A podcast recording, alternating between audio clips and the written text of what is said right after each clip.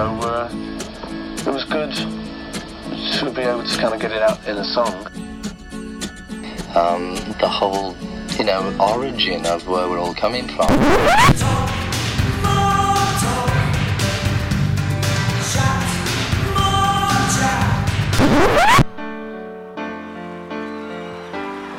I'm prepared for death because I don't believe in it. I think it's just getting out of one car and getting into another.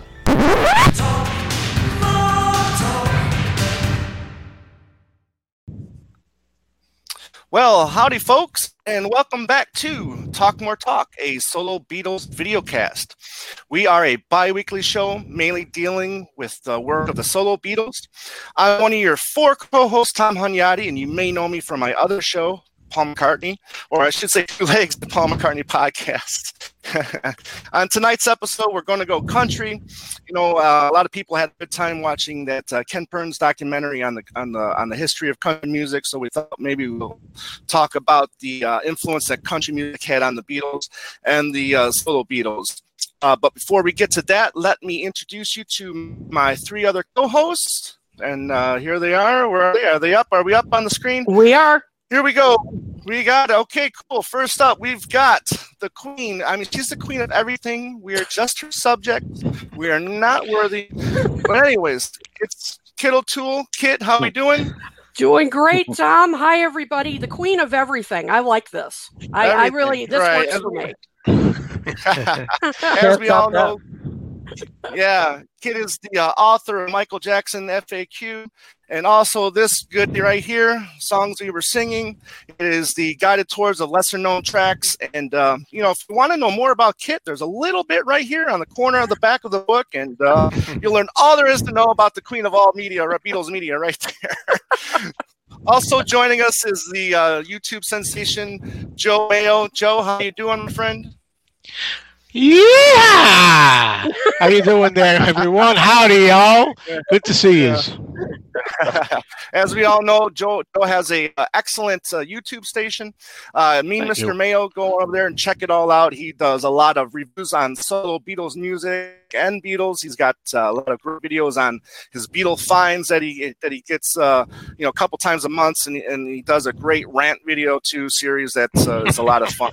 So, uh, Joe, we're glad to have you here. Thanks, also, last but definitely not least, he is the uh, podcasting um, innovator. He is a pioneer. He's ground zero, if you will. He is Ken Michaels. Ken, what's going on? Hi guys. Hi everybody. Hi Beatle fans. Welcome Cool. to another Hey, show. Yeah. I can. Ken, yeah. Ken Michaels is the host of a uh, great syndicated uh, Beatles uh, radio uh, show called Every Little Thing, and by that he does play Every Little Thing. He is also the co-host of a great Beatles podcast that I love very much, uh, called uh, Things We Said Today, that he does with Allan Kozinn and Darren DeVivo. And once again, Ken Michaels. So, how's everybody doing? We're doing all right. We're Doing doing good. fantastic. All right, cool. I also want to giddy up here. We. Before we get to the news, I also want to give a shout out to our, our friend and co-host, uh, Kenneth, Dr. Kenneth Womack. Here's his latest book, Solid States: The Story of Abbey Road and the Beatles, or and the end of the Beatles, I should say. Um, as um, we mentioned last uh, on the last show, Kenneth Womack, he's been teaching a course on the Beatles. So how fun would that be just to sit there and just listen to this man teach us about the Beatles? And I'm sure it's other things to go with the Beatles. I'd go well, back to school uh, for that. No yeah, kidding. yeah, yeah. Let's all get on a school bus and go to Dr. Womack's class. I think that would be a great time. But Ken should be back with us next year, I believe, once that once that course is over with. And so, Mm. if you haven't checked it out yet, Ken's book is out now. Solid State. It's a must-have. Get it. Mhm. All right. We're, as I we're said, we're- reading it right now. yeah, Yep. right. Yeah. Yeah. And as I said, we're going to be talking about the country music, uh, the, the effect that it had on the Beatles and the influence it had on the music of the solo Beatles. Uh, but before we get to that, Ken Michaels, all the latest and greatest news. Go ahead. Give it okay, to us. we'll start with uh, news about uh, what for some of you will be an important release for the Beatles collector. A new box set of the Beatles singles will be coming out on uh, November the 22nd, including 23 vinyl 7 inch singles. And they're all housed in faithfully reproduced international picture sleeves, along with a 40 page booklet of photos, ephemera, and detailed essays by Beatles historian Kevin Howlett, who's a busy guy lately, you know, just working on the uh, Abbey Road box set there. These singles, along with an exclusive new double A side single for the Beatles uh, for their two hits from the 90s, Free as a Bird and Real Love, are newly remastered from the original multi track ma- uh, master tapes and cut for vinyl at Abbey Road Studios. And it's a limited edition box set.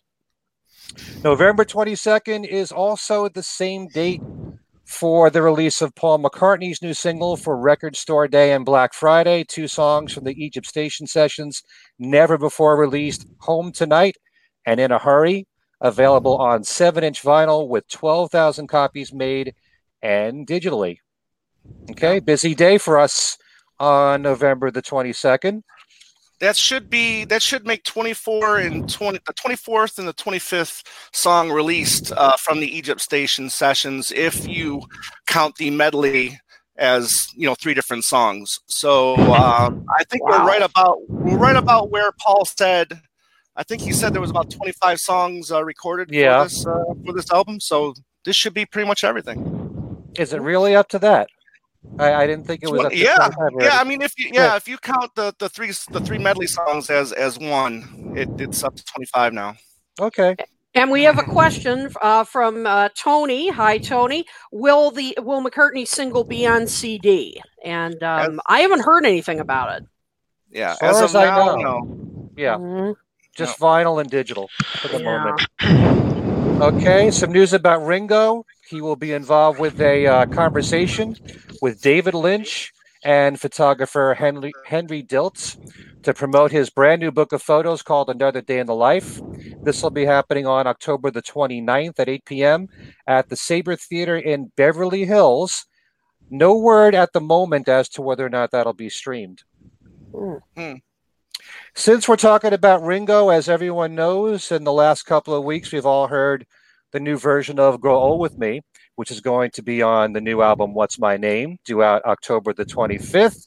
And this, of course, is Ringo's cover of John Lennon's song, which was on Milk and Honey. John only got to make a demo of the song, and we have that recording on Milk and Honey. Plus, there was a version uh, that was on the John Lennon Anthology box set with orchestration added to the demo uh, from George Martin and his son Giles. There's also other recordings of the song that have been bootlegged, one on acoustic guitar and all. But I'm wondering, since it's been out, you've all had a chance to hear it. What are your thoughts? You've all been writing something on Facebook and social media anyway. But now let's let's hear it from the horse's mouths. Uh, we'll start with Kit. How about you? Well, and and many of you watching right now, and hello everybody. Um, you know, probably you may have seen the the discussion on my Facebook page. I couldn't believe the reaction that Grow Old with Me got. I mean, it was, you know, there were people who really liked it. There were people who, for one reason or another, thought it was disappointing. Um, and and I, I just I'm amazed at how polarized people have become over this. Um, I like it. You know, I mean, it's I think it's a really um, touching tribute. Um, I think you know Ringo. I think sounds terrific on it. Actually, I think his Mhm. voice. Well, and on what's my name? I'm I'm very very uh, excited to hear this album because you know he sounds you know a good good voice. Um, yes, it would have been nice to have a little more Paul um, on the track. Although you know if you listen on headphones, you can really hear his bass, and he does some great Yeah. bass work on Yes. this. Yeah, he really does. Yeah, and um, but I really um. I don't know. I, I, I don't know why it's it's garnering this this kind of reaction. I mean, he didn't do it the way John did, but that's okay. I mean, you know, to me, what John did it was it sadly will always be unfinished. You know, it was basically you know a demo that that he recorded, and so you know, I don't think it's disrespectful. I think it, it's a touching tribute to a to a friend. Mhm. Yeah, I, I definitely agree with you there. Um, how about um, how about you, Joe? I think it's just wonderful. I've heard it several times now. It it grows on me more and more as as I hear it. I mean, I liked it right from the beginning, but now I really like it. Uh, Ringo's voice, I mean, it's it's very very well done the way he sings. He sings very tenderly is a good word I would use. Love love the emotion in his voice. You could tell it means a lot to him. And uh, unfortunately, yeah, I can't really hear Paul uh, yet, but I'm only I'm only listening on my phone and on the computer right now. I haven't gotten the album, obviously. Uh, and of course, there's a little something uh, near the end where Ringo says, "God bless you, John," very softly in there, which is a nice touch. Uh, I did I did want to want to cover something though. Um, you know, there was a, an interview with Ringo where he had said that when Jack Douglas presented him with the tape of "Grow Old with Me," the Bermuda uh, recordings, that uh, supposedly John had said on it, uh, you know, this one's for you, Ringo, or Richard Starkey, and so forth. And, you know, I, I just took that at face value. Ringo was talking about it. He got very emotional, kind of choked up. And I thought, how beautiful that is, too. You know, that he said, since John couldn't really do a proper version, I, I figured I'll do it. Uh, then later on, on social media, after discussing it, was brought up that, you know, which I had remembered, you know, from listening to the Lost Lennon tapes back in the day, that of course we know John had said he intended possibly nobody told me could be for Ringo, maybe. Mm-hmm. Maybe life begins at 40. Right. But uh, that there was nothing on record that we know of that uh, he had said that for Grow Old with Me. So then, then you're wondering, well, I wonder if Jack Douglas had a different tape, uh, or perhaps Ringo and or Jack are kind of confusing which one was the dedication, you know, or the Ringo comment uh, at the beginning. Don't know, but I thought that was interesting, and uh, doesn't in any way uh, take away from the emotion of the track. It's so beautiful. But uh, that's a nice little extra tidbit that I thought was nice if it had been accurate.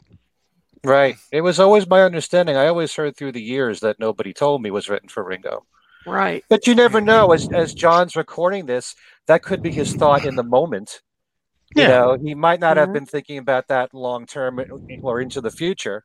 Maybe at that moment he thought, "Oh, this could sound good for Ringo." But Mm. you know, uh, Tom, how about you? Yeah, I, you know, I I've, enjoyed it for, for what it was. It's uh, it was as you all said, it's a great tribute to uh, to his friend John Lennon. Um, you know, those who have said that it doesn't sound like the Lennon's version. Well, Ringo doesn't sing like Lennon, so it you know the production had to be you know a little different. So I I have no problem with that at all. I did like his vocals. Sometimes I do worry about his more softer uh, vocals on tracks, but because I always think of Ringo as more of a rock and roll singer, and I think that's where he's strongest as a singer.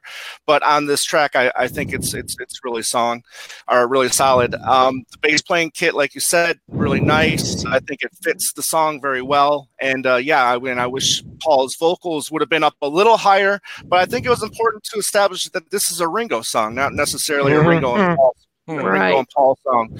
So I, you know, I don't mind the the the, the vocals of Paul's being you know buried for that reason. So take it away, Ken.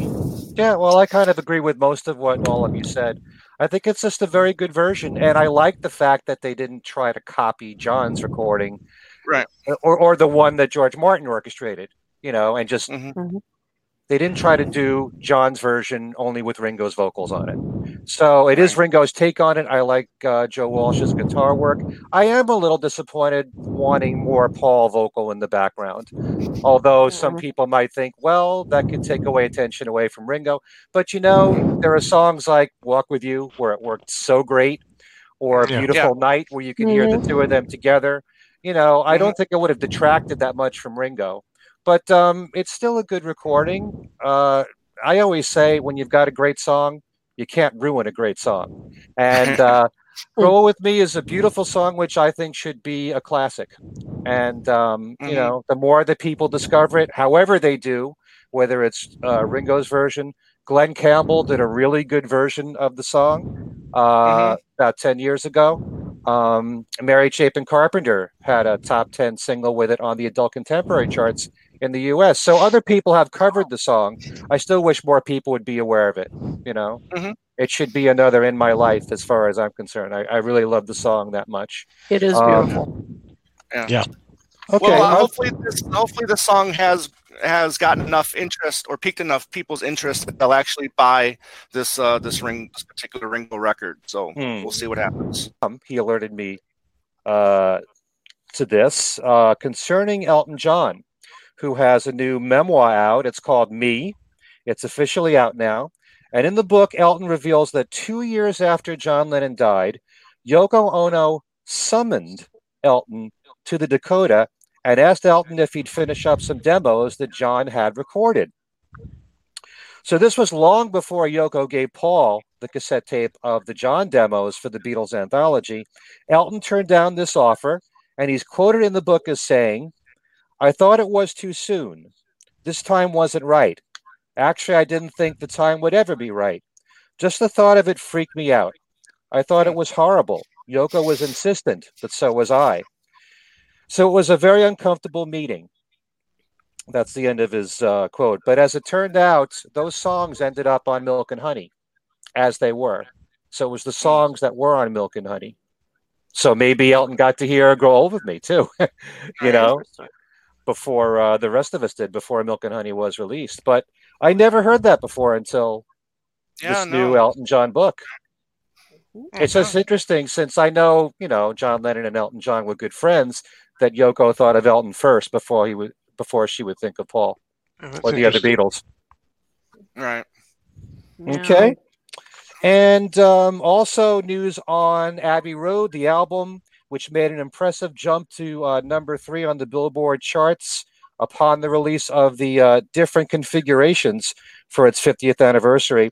And this week it drops down to number 13 on the album charts. The Beatles also have two other albums in the top 200. The number one compilation, Beatles One, is at number 59. The Beatles White Album is at 180 that's it for the news. Okay. Well, I got one more little news item. Um, it's more of a Amazon purchase um, for you out there that are vinyl collectors, and if you've been waiting for the price of the concert for George to go down, now is the time to buy because Amazon has it for fifty six dollars, and you will not find a better price for that. That's a good um, price. Very good price. yeah, Really good L- price. L- four LP set um, with seven sides because side eight is more of a image on it than anything. But um, but yeah, fifty six dollars. I ended up getting it for sixty three the week before, and then the price came down even more, and I was like really stunned. But uh, but a great purchase. It's a great buy, and if you guys are in the market for for that on vinyl, now is the time to get that. So um, now getting into tonight's topic, uh, country music and the uh, the influence it had on the Beatles. I want to go around and just ask the three of you, um, you know, what do you think of country music in general? What are your thoughts? I mean, are you a fan or do you dislike it? Um, Kit, I noticed that you you were watching that uh, PBS uh, Ken Burns documentary on country music, and you were pretty vocal about it. I mean, you looked like you were learning a lot. So, I mean, were you a country fan before that? And I mean, have you become a country fan since uh, watching that show? Yeah, I mean, I was never a huge country fan, I have to admit. But really, particularly the first few episodes of of that documentary really opened my eyes. I mean, and well, and, and ears.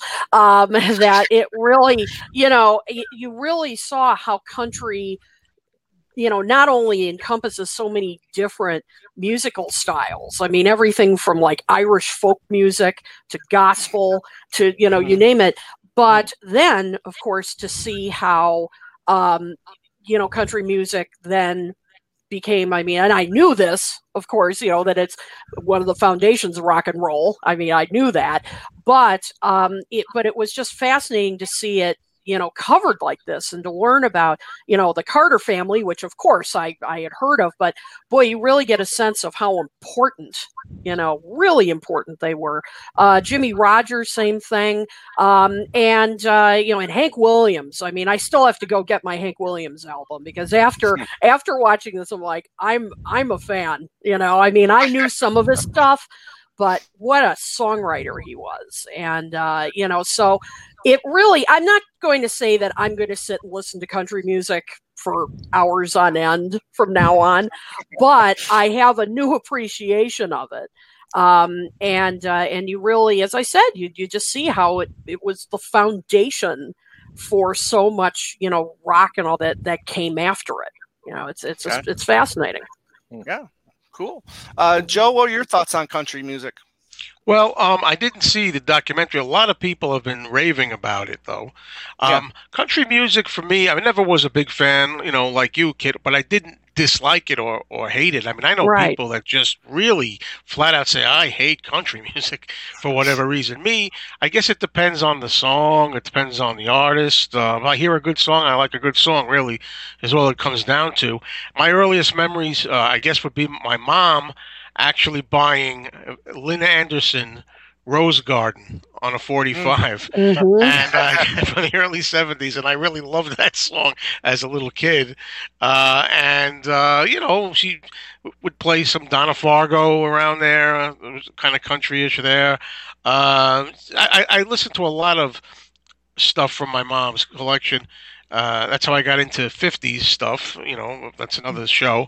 Uh, but in recent years I've really been getting an appreciation for the man in black Johnny Cash you know, and uh, forget I'd honor him with a T-shirt. Uh, and uh, you know, that's basically uh, how it goes for me. You know, Hank Williams. I mean, anything that I hear that sounds good, I'll you know I'll enjoy it. That's all. But I, I don't actively go out and seek out country music just for the sake of it, kind of thing. Gotcha. Hmm. Okay, Ken, your thoughts? Um, I have very diverse tastes in music, and country is one of the many styles that I like. I'm not going to say that I'm an avid fan. I don't follow it religiously. I kind of feel the same way that Joe does. And by the way, thank you, Joe. Rose Garden. Lynn Anderson. Um, that was that's one of my favorite hit records of all time, and it was one of my mom's favorite records. And every time Yeah. I hear that record, I think of her. But my Me too. introduction to country music um, was probably in the '60s with Johnny Cash and people like that. Whatever was played on Top 40 Radio, Roger Miller, uh, you know, Harper Valley PTA from Jeannie C. Riley and people like that. But I especially liked a lot of the '70s uh, music, like Charlie Rich, who's one of my favorite singers. I like smooth vocals like that. I like a band like Alabama, for example. They were so so big. Um, you know, George Strait is one of the biggest country artists of all time. Whatever I've heard from him, I like. I like a lot of the the the current country music, but I don't know it well enough to to be an expert on it. But you know, I'm open minded to all different types of music. But uh, yeah, and then there's all the country crossover artists. Like I said, Charlie Rich, someone like that. Um, When Olivia Newton-John first came out, she was considered country. Believe it or Country, not, you know Yeah. he was a crossover artist. John Denver, you know, was like both country and pop, and I love all that music too. So yeah, there's uh, I'm open to anything, but um, you know, I like a lot of country stuff, and I wish that I Take, had seen take me home, Bur- country roads. I had to throw that in there. Yeah, Sorry for the interruption. there you go. and and I will say I had a, a little bone to pick with uh, with the documentary because one of my other favorites is Ronnie Milsap, and he barely got like a mention. And I thought, why? He was. I mean, I I think he's Listen, fantastic. he was Yep. huge. He was huge, and until. George Strait, until George Strait passed him, he he had the record for most number one country hits. Until Mhm. Yeah. recently, until George George Strait passed him. So yeah, but you know, like you Ken, you know, I enjoyed tho- tho- those crossover hits. I mean, especially I was kind of introduced into to country music in the early '80s with those crossover hits that Kenny Rogers had, Dolly Yeah. Parton had, you know, Yeah. Milsap had, you know, Crystal Gayle, Eddie Rabbitt, you know, all those all those acts had had crossover hits. So I thought that's what country was, but you know, I was kind of mistaken on that one. But uh, I really didn't give it a second thought until probably the early 2000s when I really started. Um, you know, entering the world of of country music. And, you know, I started with Johnny Cash, you know, worked my way up to, you know, the Willie Nelson and, uh, you know, Waylon Jennings, Kris Kristofferson, um, Yeah. and Milsap, you know, Mm-hmm. and those, those guys. And like you Ken, I mean, the 70s what is probably my favorite era of country music. There's a lot you know going on there. Uh, my favorite instrument um, over the last you know 20 years of getting to know country music is the uh, steel pedal guitar or the pedal steel guitar. And just the way just the way that sounds throughout um, songs. Then we'll i mean all the songs that i have here feature the the you know the you know the steel pedal guitar. And just the, the sound it makes uh, you know throughout those songs is just something I cherish whenever I listen to them. So Yeah. it's basically you know those those early '80s songs that uh, really piqued my interest, but it wasn't until the the 2000s when I really started you know appreciating you know what what that what that uh, genre has meant to a lot of people. So Yeah. I just want to add Ronnie Milsap is one of my favorite artists too. All the singles that he put out. And one of my favorite concerts I ever went to was at Mohegan Sun in Connecticut, and it was Ronnie Milsap opening for Glen Campbell. Oh, wow. And uh, you know, and also one of the greatest thrills of my entire career, I got to interview Glen Campbell, and uh, it, it was such a uh, he was a treasure to talk to. A really nice guy and one of the greatest talents, one of the greatest guitar players. You know, you'd ever Right. want to know. Great Sure. session man, plus all the great songs that he oh, did. absolutely. And Yep. you know, his '60s and '70s output, you know, love those songs. Wichita Mhm. Yeah. Lineman and Rhinestone Cowboy and Of course, all, all, all the Jimmy Webb Yeah. stuff. You know, Yeah. I love that. Yeah. Yeah, yeah. This right here is what I consider the greatest uh, uh, crunchy record of all time. This is Willie Nelson's "Redhead Stranger."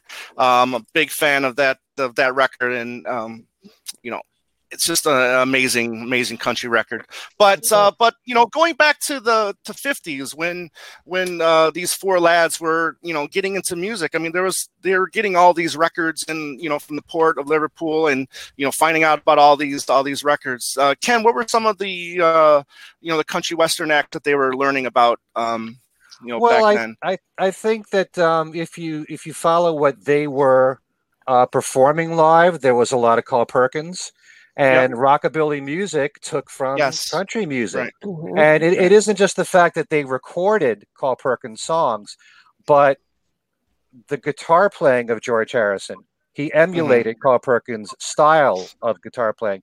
And that not only showed up in the Carl Perkins covers that they did, but also in songs like I'm a Loser or, Yeah. um, you know, I Don't Want to Spoil the Party, for example. I could hear the Carl Perkins influence there. If you go back, um, a song that, you know, we may overlook here in this show, Nobody's Child, which the Beatles recorded with Tony Sheridan, was uh, a Hank Snow hit from uh, 1950, I believe.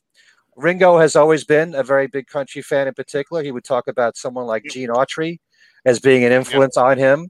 Uh, George Harrison's talked about Slim Whitman, for Mhm. example. Mhm. And um, you can hear, even though I haven't really read too much from the Beatles about Hank Williams uh, or Jimmie Rodgers, but I definitely hear it in George Harrison.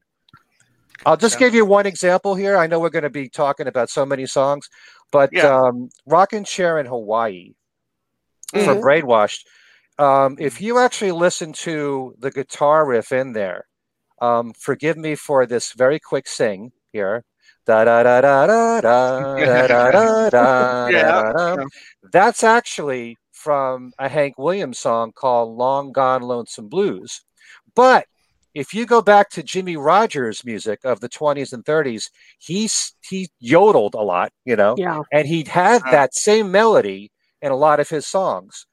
So whether it's Jimmie Rodgers or Hank Williams, George was absorbing this, you know, and it showed in that particular song, which he rehearsed during All Things Must Pass. It Mm. wasn't Rockin' Chair in Hawaii yet, but right. you know, I can point that out in particular. Okay. Those are a few examples there. Right. Joe, what were your um, growing up discovering um, Beatles and not being the biggest country fan? I mean, what, what, how do you look at songs like uh, Act Naturally and What Goes On and Don't Pass Me By from Ringo? Yeah, well, I always thought of Ringo as being uh, the most maybe influenced by country. Maybe it's it, maybe him and George. Uh, of course, and when we get to solo stuff, I found more Ringo uh, country Mhm. songs to go with. Yeah. But uh, I think at the time when I was very young and I first heard Act Naturally, I thought that really sounded very different from any Beatles songs, you know. Didn't really Mhm. understand it all, you know, but now I get it. And of course, later on, Ringo would go to do it again uh, Right. with Buck Owens, you know. So, but uh, I, I always liked Everybody's Trying to Be My Baby when George would sing that. Mhm. Uh, That's always always a a good uh, rockabilly country type of song. I always liked that one. I don't know. I I guess at a young age I didn't really uh, make the connection. It's only later on, you know, as I learned about that stuff, I started Right. realizing the origins and you know their influences really, like Mhm. like most of us. Mhm. Right. Yeah. Kit, I mean, where, what were some of the standout uh, tracks for you, um, Beatle wise, that, you know, had a little country influence? Well, I would say um, uh, "Honey Don't" was Mm. uh, Oh, yeah, definitely had sure. that. Yeah, had that kind of uh, twang. What goes on? Obviously, I mean that's that was sort of the the the Beatles. You know, one of their their attempts at uh, at country. Uh, Rocky Raccoon, you could argue. Yes. I mean, yeah, Yes. I mean, you know it's but but here's the thing you know with and this is one of the things i i love about the beatles that you know they would take these influences but they didn't just copy them you know so Right. like a lot of the songs that i was thinking of like i've just seen a face like you know that can be uh you know certainly uh, done in a country style but it wasn't straightforward country um you know when you first heard it i wasn't immediately thinking you know i mean something like don't pass me by or what goes Right. on you know Mhm. those hit you right away Yeah. um you're like Mhm. oh of course country but uh but some of the others like that you know they're not and and i think uh, ken i think you mentioned i don't want to spoil the party Yeah. yeah, i mean Yeah. it's it's more of and and and uh comments uh, we've had here talk about rockabilly and absolutely i mean you know some of them Right. are more of a rockabilly and i just wanted to add one more thing about influences that chet atkins Mhm. um, Yeah. was a huge influence on George's guitar playing and and uh, you know, and he talked about, and of course, he played a country gentleman and and the whole thing, and so yeah, I mean, so Yeah. he was another uh, you know figure that that had an enormous impact on George's playing. Right, right. You You, know, know- one thing. Oh, go ahead, Ken. I was just going to say, you know, it's it's easy to, to look at songs that are in the country vein, but I was just talking about George Harrison's guitar playing. Most of my childhood, whatever I heard, all my lovin', to me, that's a rock and roll song. And then I'll read somebody say, well, it has a country and western feel to it. And if you think about the the lead guitar playing from George, yeah, it has that kind of swing Mhm. in a way. So it's how they incorporate that into their own music. It Right, not right. just country songs written in a country style, Mm-hmm. you know. Right. I mean that's that's what rock and roll is. It's an amalgamation of country music and R and B, you know, Yeah. mixing all that together. Right. Mhm. Agreed. And blue, you know, Yeah. blues. Bluegrass Blues. Yeah, Yeah. yeah, yeah. Um, you have to give a shout out to a gentleman named uh, Jack Fallon. What did you know what uh, Jack Fallon uh, did? Kid, Kid And so I'm sorry, what? I No, hear. Jack, Jack Fallon. Do you know what what role Jack Fallon had to play on a, a Beatles track? Kid, No, I to put you don't, on the spot or actually. Anything. Oh, He played viol. Yeah, he played violin on "Don't Pass Me By." Oh, that's right. Duh, I Yeah. forgot his name. That's okay. Sorry, brain fart. Yeah. Right. That's okay. No, well, I didn't mean to put you on the spot, but no, no, I, anyways, I um, totally forgot yeah. his name, but Mm. yeah, no, I, absolutely, and that was, you know, that that just, as I said, just obviously screamed country. But yeah, that's the thing. Like there were different songs, and and we'll talk about them in the solo years that were not straightforward country, but there were a couple like I could totally see a country artist doing. You know, I mean, because it had that kind of the kind of lyrical content, the guitar work, what you know, kind of typical country chord progressions. So, um, you know, so that's that's the thing. But again, I think that's one of the things that made them so great that they didn't just imitate, you know, these Right. genres. They took them and incorporated them and made it their own. Right. You know, when um, I believe it was um, while watching Let It Be that uh, I was introduced to the uh, lap steel guitar, and while John playing that for For You Blue. Yep. And um, Yeah. and that that's where I was, you know, first introduced to that, you know, whole steel guitar, you know, instrument and falling in love with it. Um, after you know hearing it throughout, you know, on other songs, and uh, that was, uh, I think, uh, another you know influence that uh, was in a, in a in a Beatles song because that that you you um, notify that or you recognize that instrument as a as a country instrument. Um, that's where I think it gets its um its most um most street cred is is more of a you know a uh, country uh country style um instrument. Um, Ken, anything else you'd like to add for those um you know influences that country have on on the Beatles? Well, it's funny you mentioned "For You Blue" because when I hear the the guitar solo in there, that has a country influence to me. Yeah. You know, and um, I don't want to have to sing again. I want to spare people of this. but George has has once in a while written songs where he's got this particular interval and it's very much in a country or blues vein, like in For You Blue, uh, because you're sweet and lovely. Go, I love you, I love Mhm. you, and it's the same thing like in Rockin' Chair in Hawaii. I think Deep Blue might even be like that. But um, you know, I think it, it all it all comes out somehow. It may not spell country 100, percent but Right. the country country influence is there. Um, Mhm. And one of our one of our uh, viewers mentioned uh, Mother Nature's Son, Yes. which could Right. fit in there, which John Denver also covered. Mhm. Mhm. Right. Yeah, Yeah. absolutely. Cool. All right. Well, let's move on to um to solo Beatles, and you know, we if you were collecting um records at that point in time, you got you pretty much got a dose of country right off the bat um, on on uh, on two records that uh, George and and Ringo um, released. But um, Joe, let me start with you. Um, what were some of the uh, the songs that um, that the uh, solo uh, Beatles released that uh, you noticed had a had a you know a country feel to it? Well, the first and one of the most obvious ones, and some people have even mentioned it, is Sally G, the Mhm. uh, Mhm. called the B side of Junior's Farm, and uh, doesn't Chet Atkins uh, play on that too? Mm-mm. Um, no, Lloyd. Not on that one. Is Yeah. on that. What does he say? Take it. Does he say something about Chet at the end of it? Take Or I it, think it Chet. says No, take it no. chaps. Yeah. Take like a that. Oh, okay. Yeah. Yeah. Chet Okay, Atkins, so- I be- Chet Atkins, I believe, is on Walking in the Park with Eloise. Walking on the park Yes. with Eloise. Yes. Okay. Okay. Okay. But So of course Yeah. that one, and uh, I mean I have a bunch of picks here, stuff that I always thought "Man We Was Lonely" had a little bit of maybe a uh, yeah, hmm "We're Fine All the While" kind of kind of like not at the country that's nod to it, Mhm. uh, and uh, going to each different Beatle. I mean uh, Ringo, of course. I think stuff like "Sure to Fall," which is an old standby, you could mhm. find his version on uh, Stop and Smell the Roses is one that I enjoy. Sunshine Life for Me. yep. Uh, ew, that's that's I love on that there. song. That's very uh, con- country flavored and crying. From Mhm. Ringo, I like on uh, Rotogravure. Um, I was thinking some George stuff. Uh, if not for you, which Dylan's Mhm. song, but it sounds very country flavored to me on All Things Must Pass.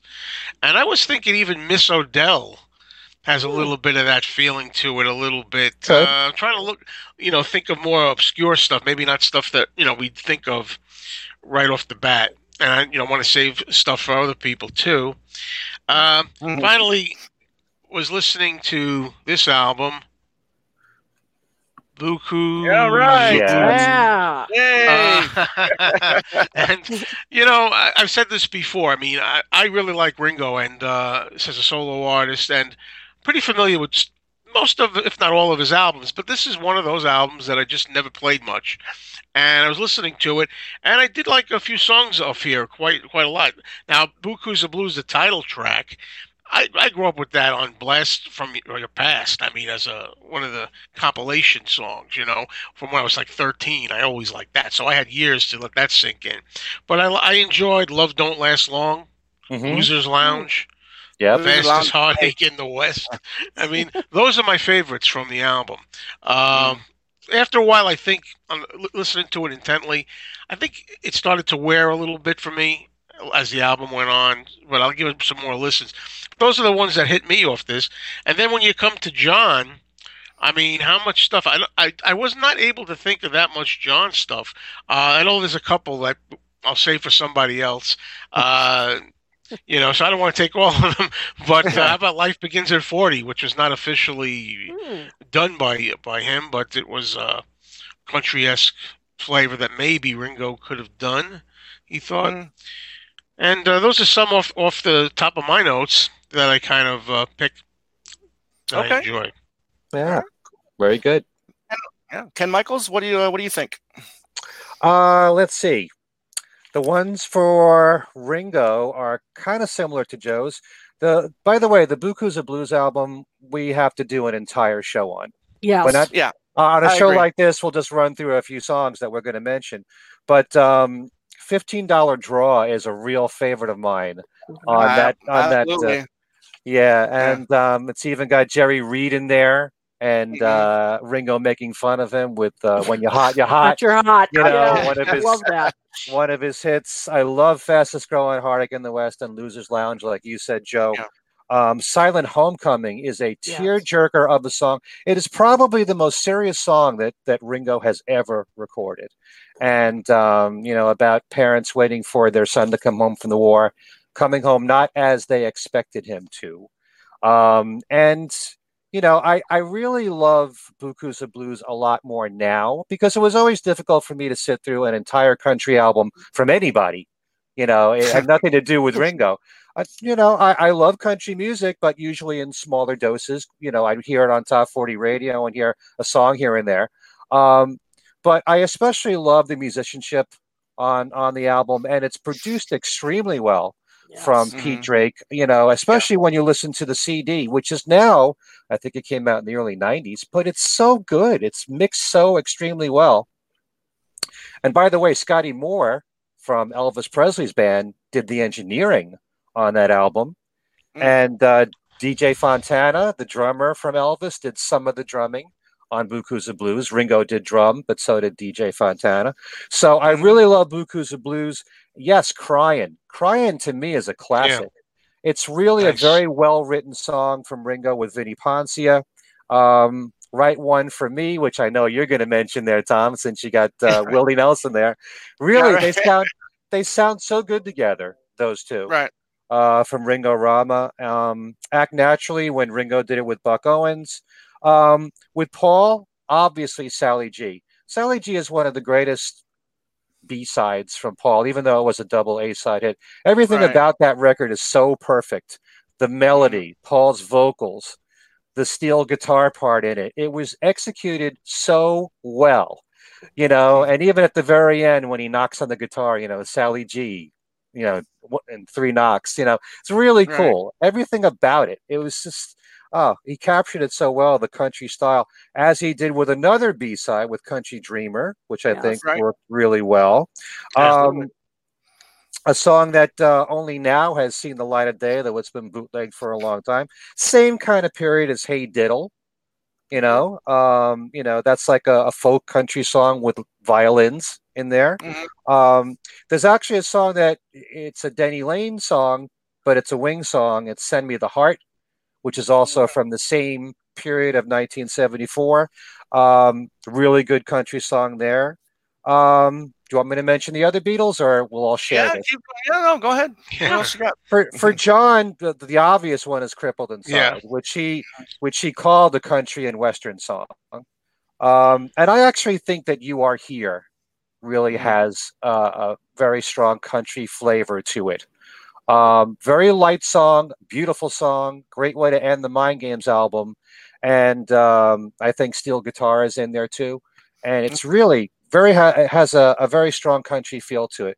So I would definitely put "You Are Here" in there. George Harrison, obviously behind that locked door.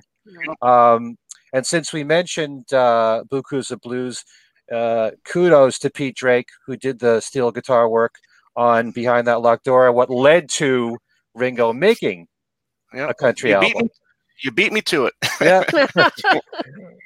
and uh, thank God when um, the remastered All Things Must Pass came out in 2000 as a bonus track, they included I Yeah. Live for You, which Right. I never understood why was not on All Things Must Pass to begin with. It's a great Right. song It is. you know um Right. and that also has pedal steel guitar from Right. from pete drake it's a great country song there um i'll give a little wink here to uh cowboy museum from uh wonderwall music you know that's definitely in the country style and instrumental right there traveling wilbury since we're talking about george poorhouse is Mhm. very much a country song oh, you um, took mine.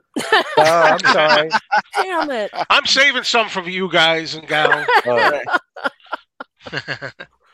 All right All right. So now that Uh, I've depleted all of Kit songs, Yeah, thank, thank, no, yeah. no.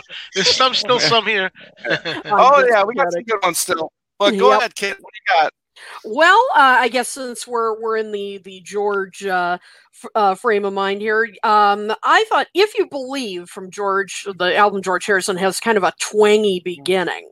Hmm. Um, which uh, it's not straightforward country. As I said, you know, a lot of them, a lot of these songs are not straightforward. But um, and uh, even simply Shady from Dark Dark Horse has a little bit of a country twang in the guitar. You know, but both of these songs I'm mentioning of War for George's guitar is a lot like that. I, I was thinking the same thing. In so many Exactly. songs, it sounds sounds country esque.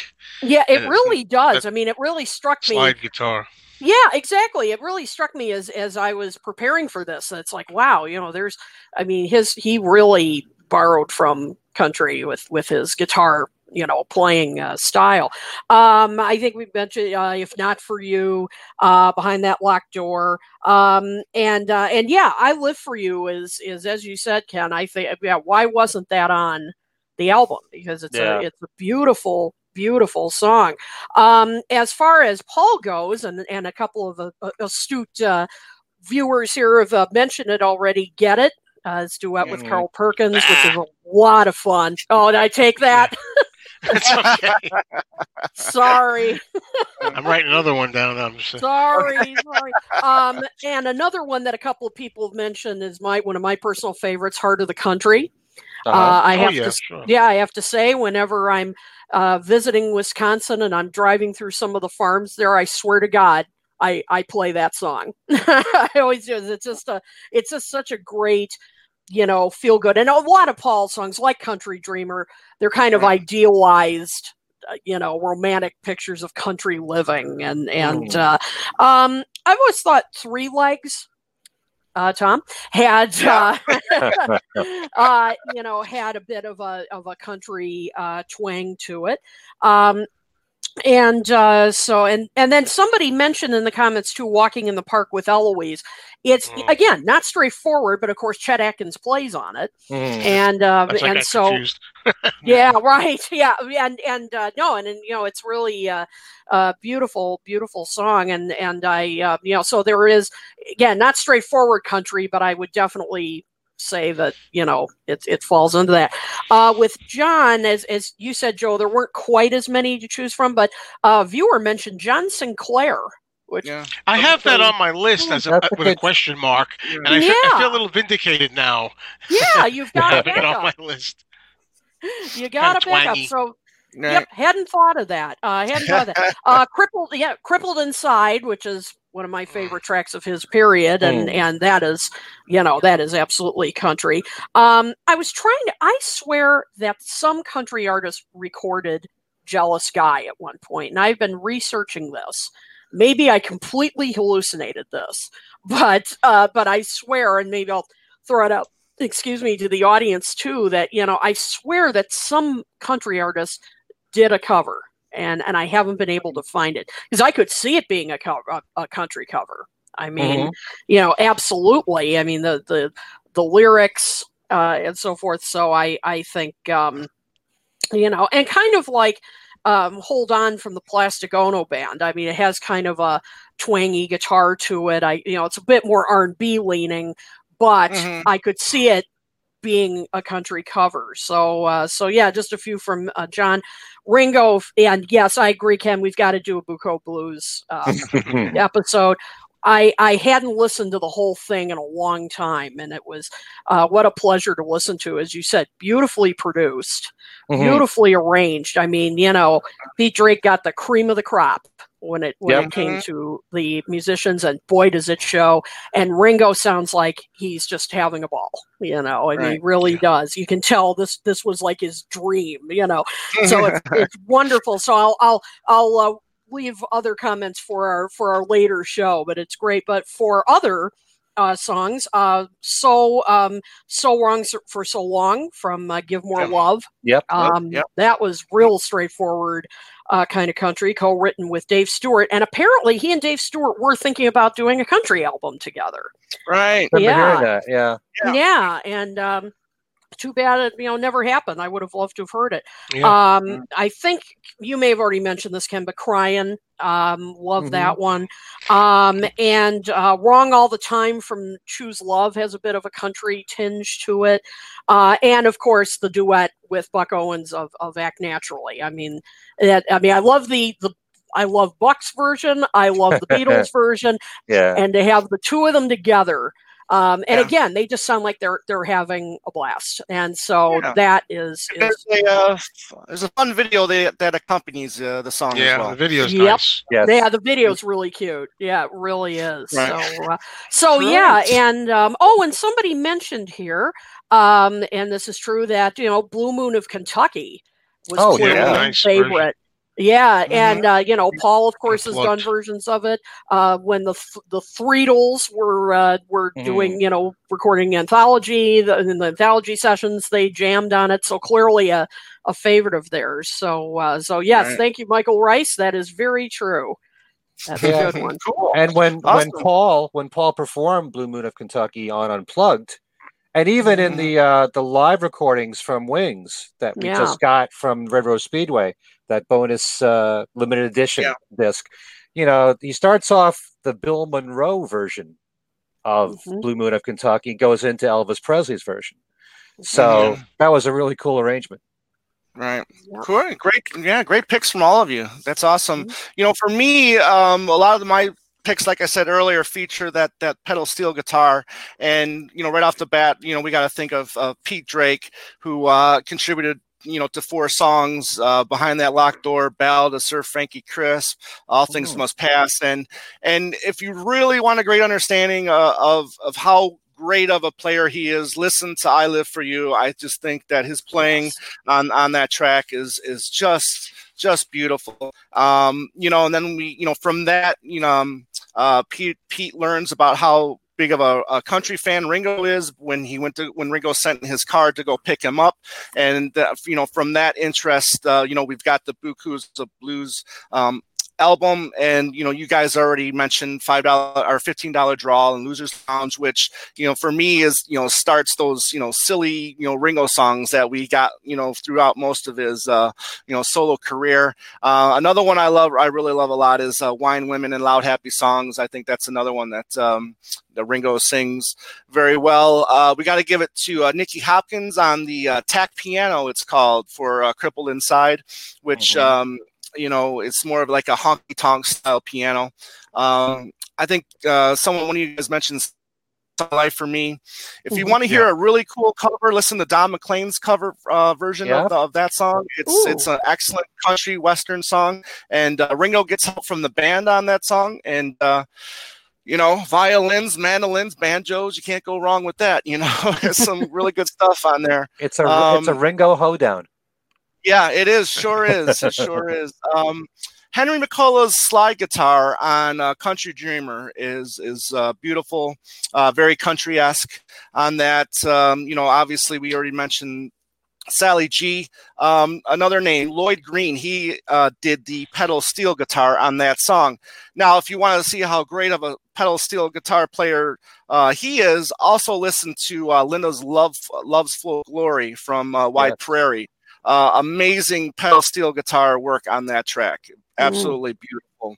Um, then you get, you know, in the 80s, that's when you really get to see um, these. Uh, uh, well, you get to see George, uh, John, and, and I'm not sorry, Paul and uh, Ringo work with the you know country acts um, that they admired in the past, and then you got to see um, Paul and Johnny Cash do a duet together. Um, they vacationed uh, in Jamaica, and um, Paul had a new moon over Jamaica. Uh, went over to visit uh, Johnny Cash, and um, they knocked out a uh, a cover of that. And this is the album right here. I don't know if you guys can see it. It's called um, "Water from the Wells of Home." Uh, I suggest you guys check that out. There's you know Waylon Jennings is on it.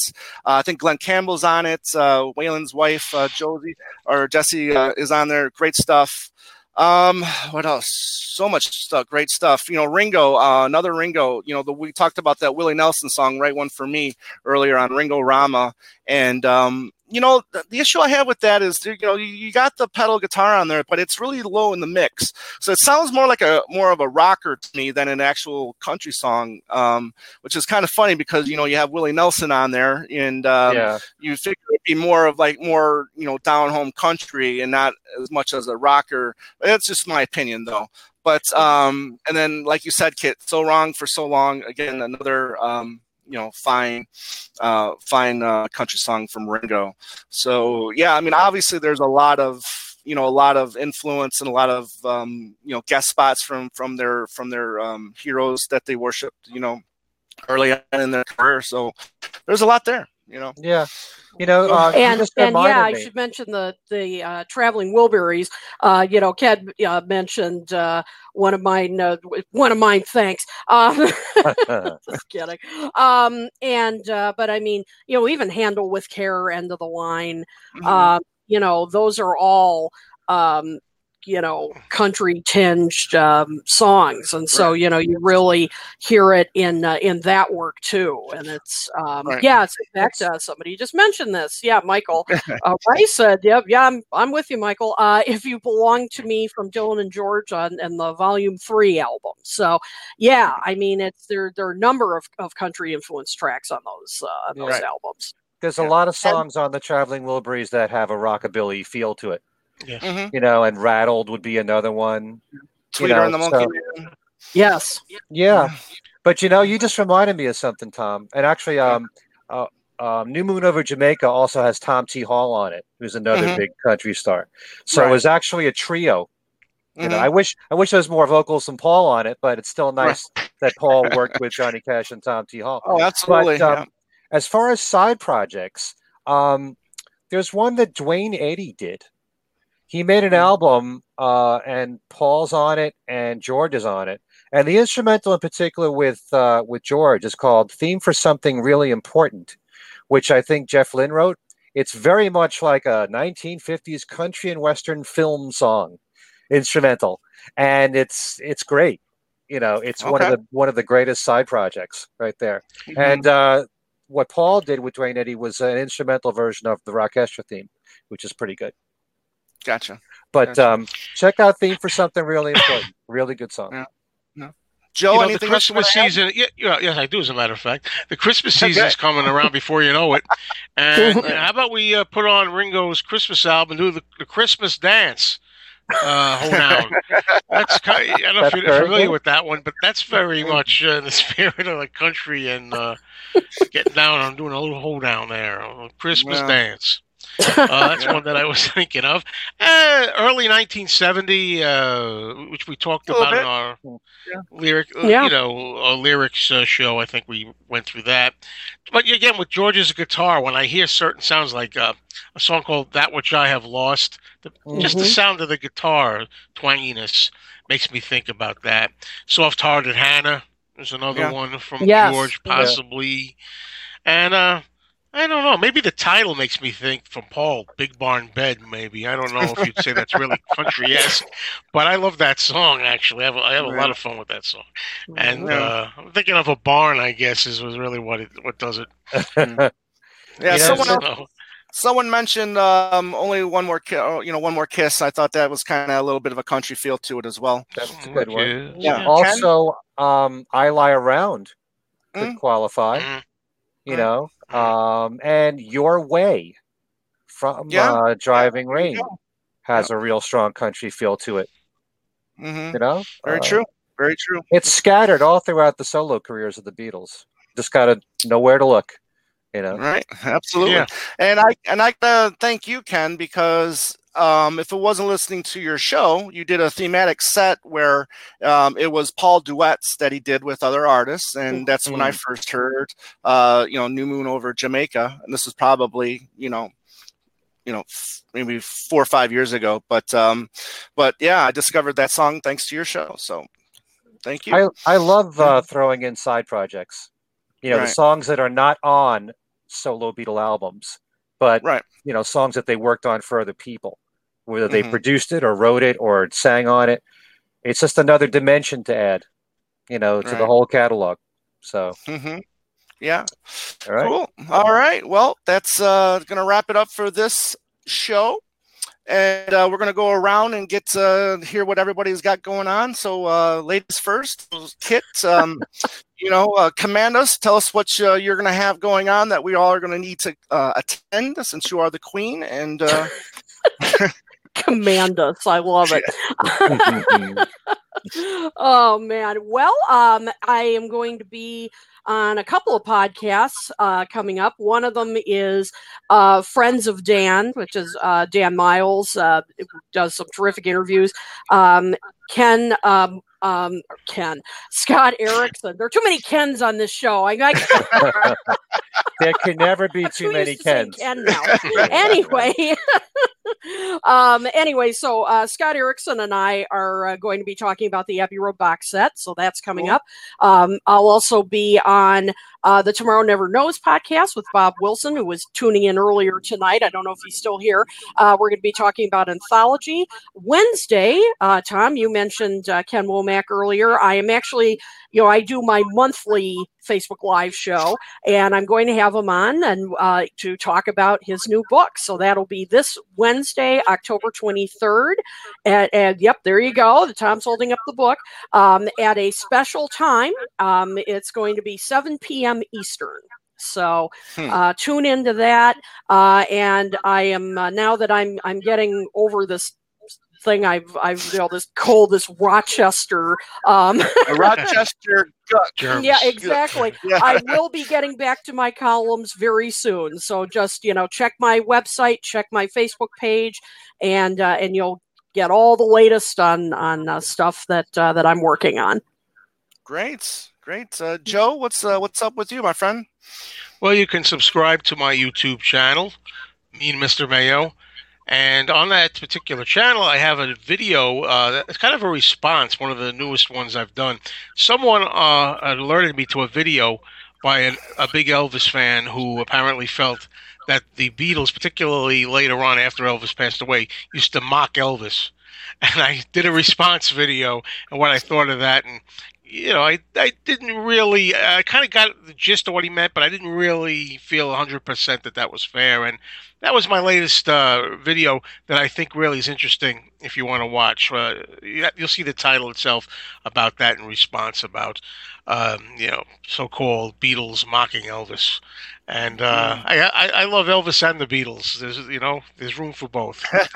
Mm. Check that and out. and also don't Okay. forget to watch this a wonderful video uh, that Joe did uh, tr- in- Oh, in yeah. tribute to an infamous Lennon fan.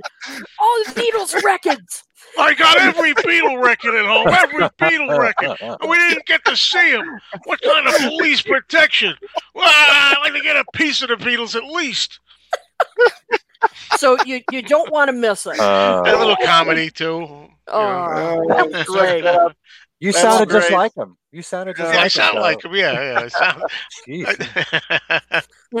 You know, Um, you know that clip. Yes. yeah. Who yeah, doesn't? Yeah. Yeah. Uh, before Ken and I uh, do ours, Kit, why don't you tell everybody how they can get a hold with the Talk More Talk crew? Certainly, uh, you can of course go to our Facebook page, um, which you're on right now if you're if you're watching this. But uh, you can go there. You can follow us What on Twitter. And yeah, yeah, there you go. And uh, you can follow us on Twitter um, at Talk More Talk One. That's number one. Yep. You can also email us, uh, talkmoresolotalk at gmail.com. And of course, uh, after this is over, you will find this in a couple of days on YouTube um, and virtually any other uh, service you can think of, including iHeartRadio. So we're talking iHeartRadio, about- we're finally All on it.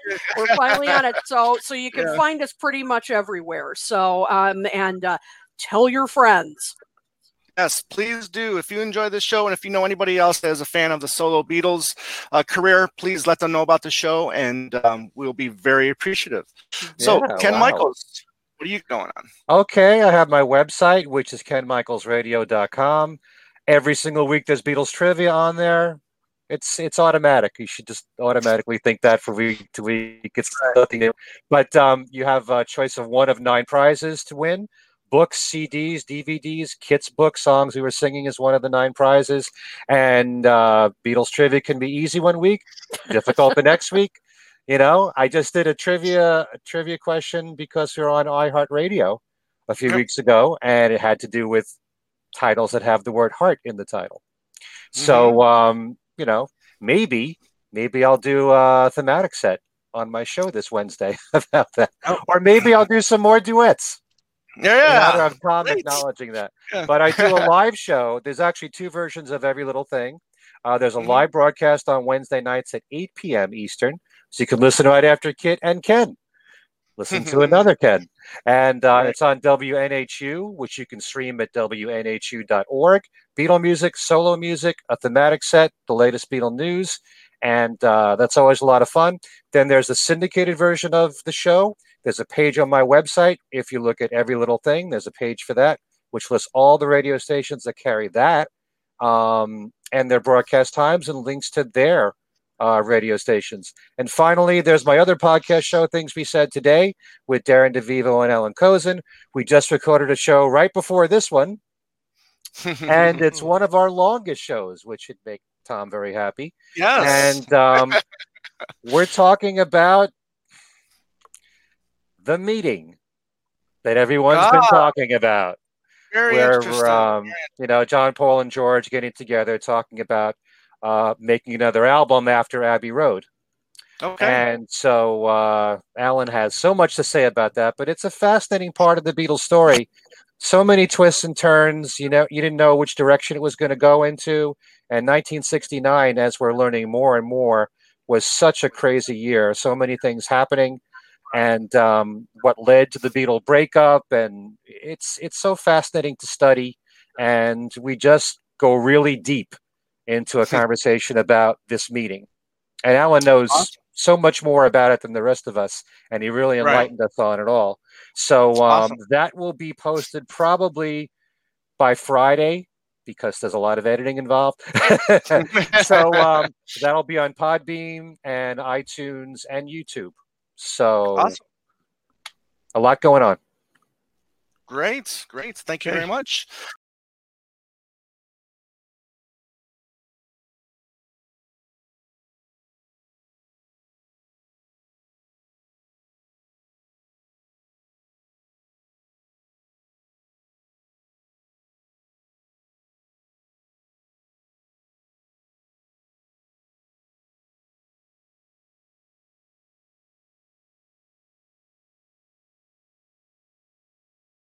Okay. Um, so for me, for two legs, myself and my co-host Andy Nichols, we just posted our interview with uh, Adrian Allen, who is the author of this, Paul McCartney After the Beatles.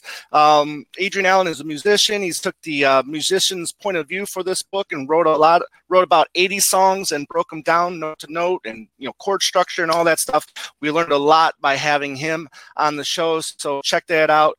We're on YouTube, so you can head over to YouTube, type in two legs, and subscribe to our channel. We are now on iTunes after so many fun struggles that we just, you know, one thing right after another.